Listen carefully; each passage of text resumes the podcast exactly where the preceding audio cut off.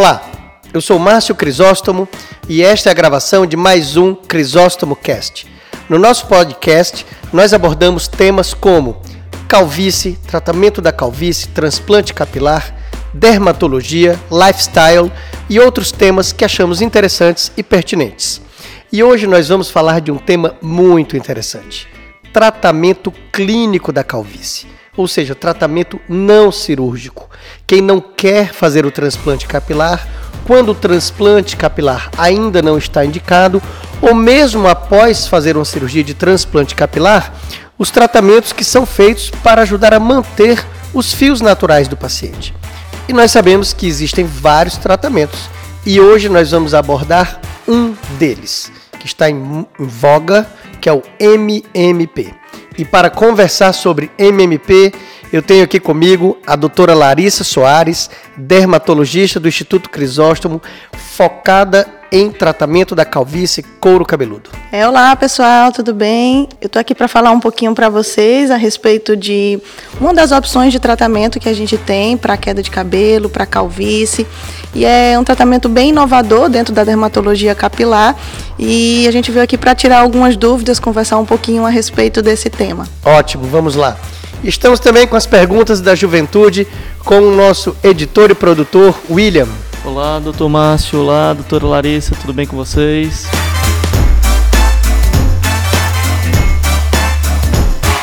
Bom, pessoal, tratamento clínico da calvície.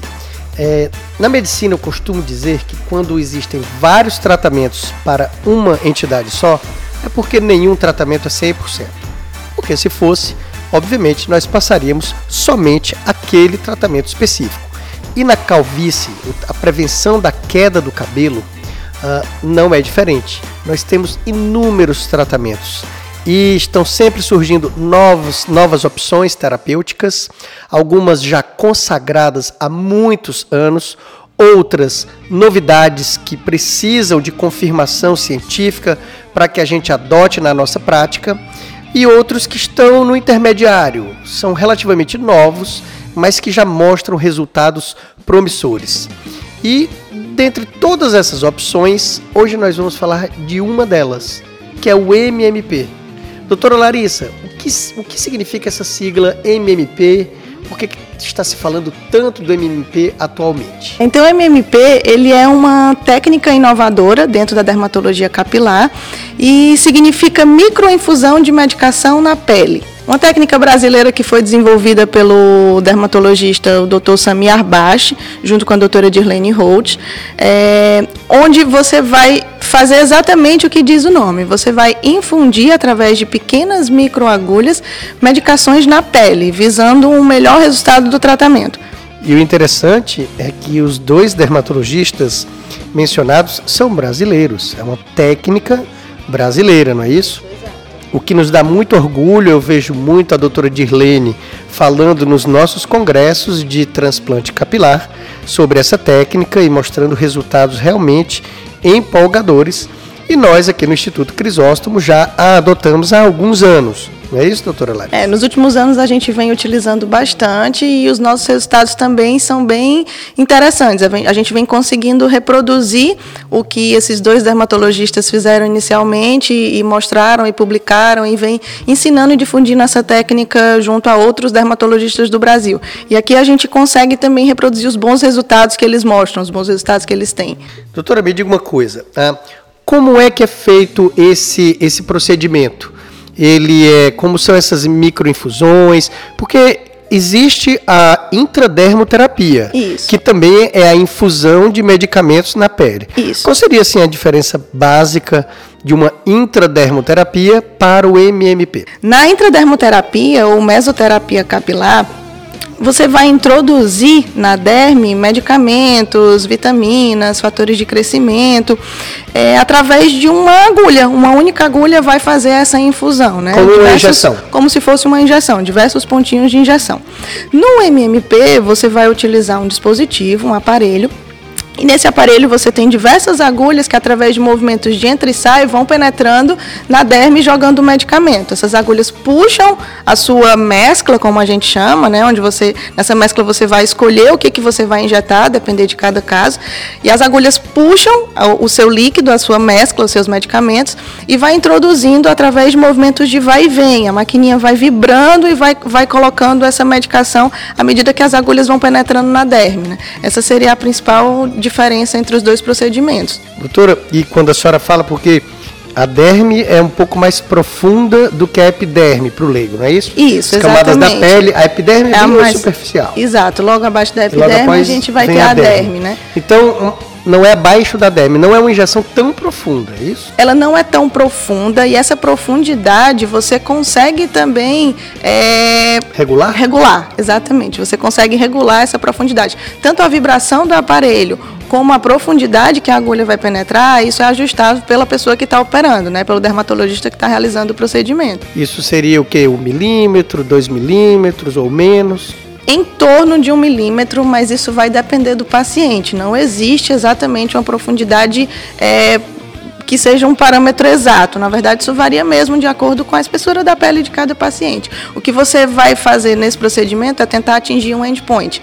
E esse endpoint vai te guiar é, em relação à profundidade que vai ser introduzida essa agulha. Ok, então é superficial é superficial, mas como existem várias puncturas na pele, as agulhas conseguem levar o medicamento a uma profundidade em que ele vai ser melhor absorvido pela microvascularização e vai conseguir dar um efeito mais interessante em relação a apenas a aplicação tópica dos medicamentos. Então, doutora, só para entender um pouco melhor, esse procedimento, você disse que tem um, é, perfuração na pele, ele chega a doer, ele é doloroso? As agulhas são muito fininhas, é, é uma dor que eu diria que é uma dor bem suportável. Não precisa de anestésico na maioria dos casos. A gente faz em consultório mesmo, sem precisar de anestesia, e a maioria dos pacientes tolera bem o procedimento. Eu vou dar aqui o meu depoimento de paciente, viu? Eu fiz um aqui no Instituto e dói. dói a minha pouquinho... é muito variável, vai ter alguns é. pacientes que vão reclamar um Mas, pouquinho doutora, mais. Você está dizendo que eu sou fraco geralmente reclamam um pouquinho mais do que as mulheres, mas costuma ser bem suportável, sim. É, eu vou dar o meu depoimento. Eu, eu vi que é, do, é, é um procedimento dolorido, doloroso e incomoda um pouco, mas eu vim já mentalmente preparado para isso e também eu não queria demonstrar fraqueza para ninguém aqui dentro do, do instituto, então eu nem pisquei elas é, faziam e diziam assim, mas não está doendo? Eu nem piscava. E eu notava que quanto mais eu, eu não esboçava nenhuma reação de dor, eu acho que mais forte elas faziam. Assim, ah, já que não está doendo nada, vamos colocar mais. Então, assim, é, foi um procedimento, acredito que durou uns 20 minutos, talvez, um pouco é, mais. Média, 20, e é, é, um pouco doloroso, depois fica um pouco dolorido no dia seguinte. Mas é, é como paciente é interessante você tem aquela sensação de que está realmente fazendo, de que os medicamentos estão penetrando. É um psicológico, é uma sensação mesmo. Eu, como paciente, eu coloco o minoxidil tópico numa medicação, a gente fica com aquela. Pô, será que está entrando mesmo? Será que a pele está absorvendo? Mas quando a gente faz esse procedimento um pouco mais intenso, a gente realmente sente e é interessante. A gente começa a notar resultados mesmo. As pessoas dizem, pô, tá ficando com cabelo. Então, assim, eu queria te fazer uma pergunta, doutora. Ah, com relação aos resultados esperados, tá certo? Ah, porque algumas pessoas chegaram para mim para dizer: Poxa, você está com mais cabelo. E eu sei que não nasce cabelo, não existe, pessoal, tratamento para nascer cabelo. Se você perdeu o cabelo de uma área, não tem nenhum folículo miniaturizado para ser recuperado, não tem um outro tratamento que não seja o transplante capilar até o momento. Então, às vezes, existem fios miniaturizados que podem engrossar mais. E as pessoas pensam que está nascendo cabelo. Mas o efeito é interessante do mesmo jeito. A minha pergunta é: qual é o efeito e o resultado esperado desse tipo de tratamento? Então, esse procedimento ele é utilizado para tratar, em especial, as quedas de cabelo de origem genética, né, que é a calvície.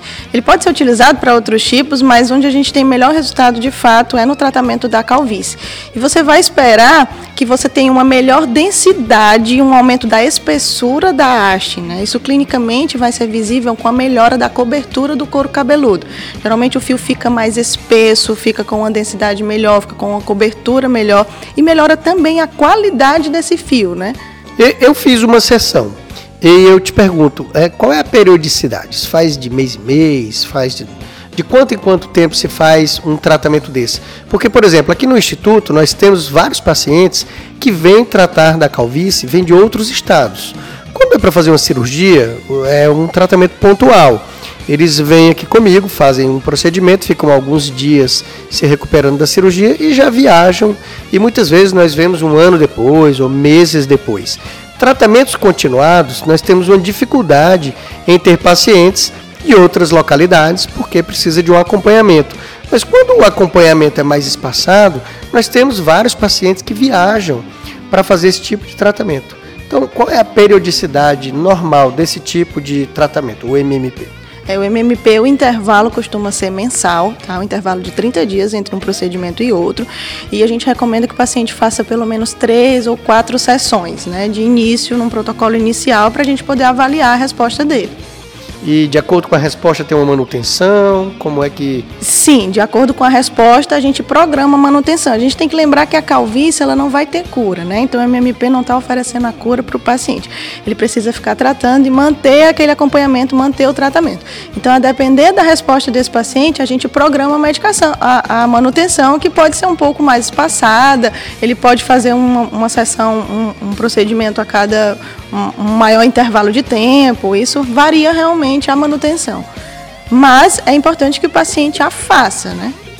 Para que os resultados também sejam mantidos mais a médio e longo prazo. Doutora, e esse procedimento, ele serve para substituir os outros tratamentos? Eu preciso, em conjunto com ele, tomar algum outro, algum outro remédio, passar alguma loção?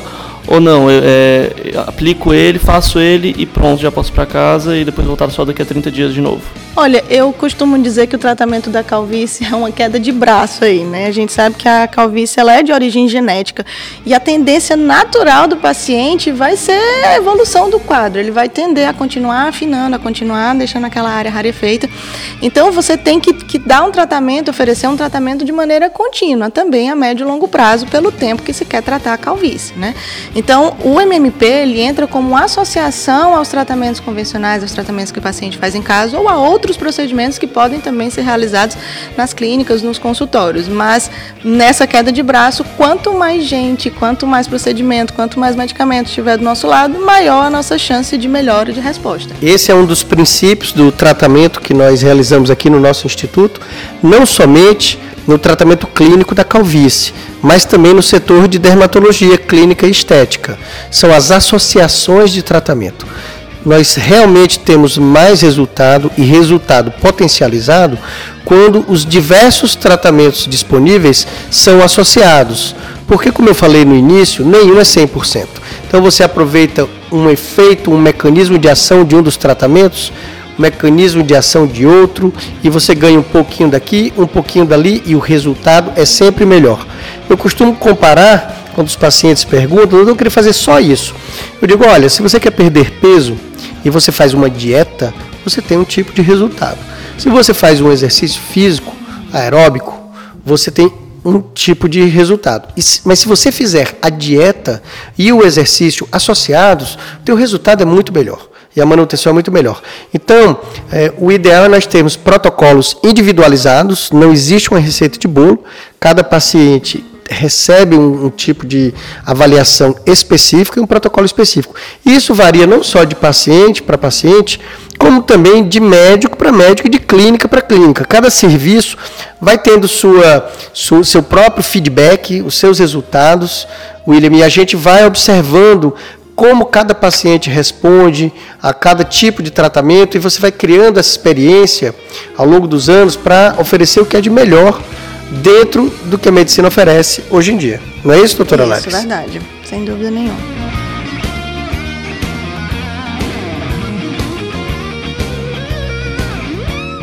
Doutora Larissa, hoje o podcast nós fizemos mais curto porque escolhemos um tema, o MMP. É, vários pacientes têm chegado e têm perguntado especificamente por esse tratamento. Doutora, eu já ouvi falar do MMP do microagulhamento. Então, o MMP um pouco diferente também do microagulhamento, não é isso, doutora Larissa? Sim, é, já tem algum tempo que as microagulhas chegaram e elas vieram realmente para ficar, né?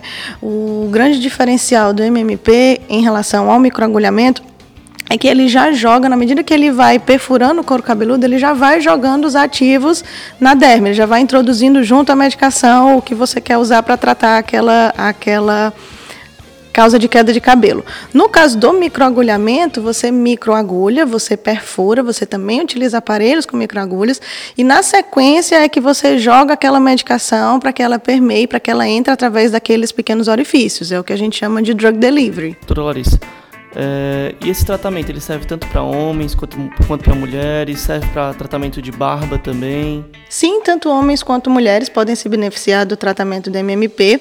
Ele pode ser utilizado na barba, apesar de não ser a queixa mais comum, de não ser o tratamento mais comum, mas ele pode sim ser utilizado. O MMP ele é, ele é bem versátil, né?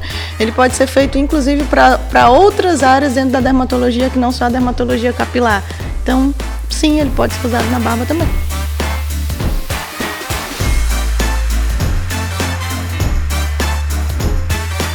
Bom, pessoal, então acho que é isso.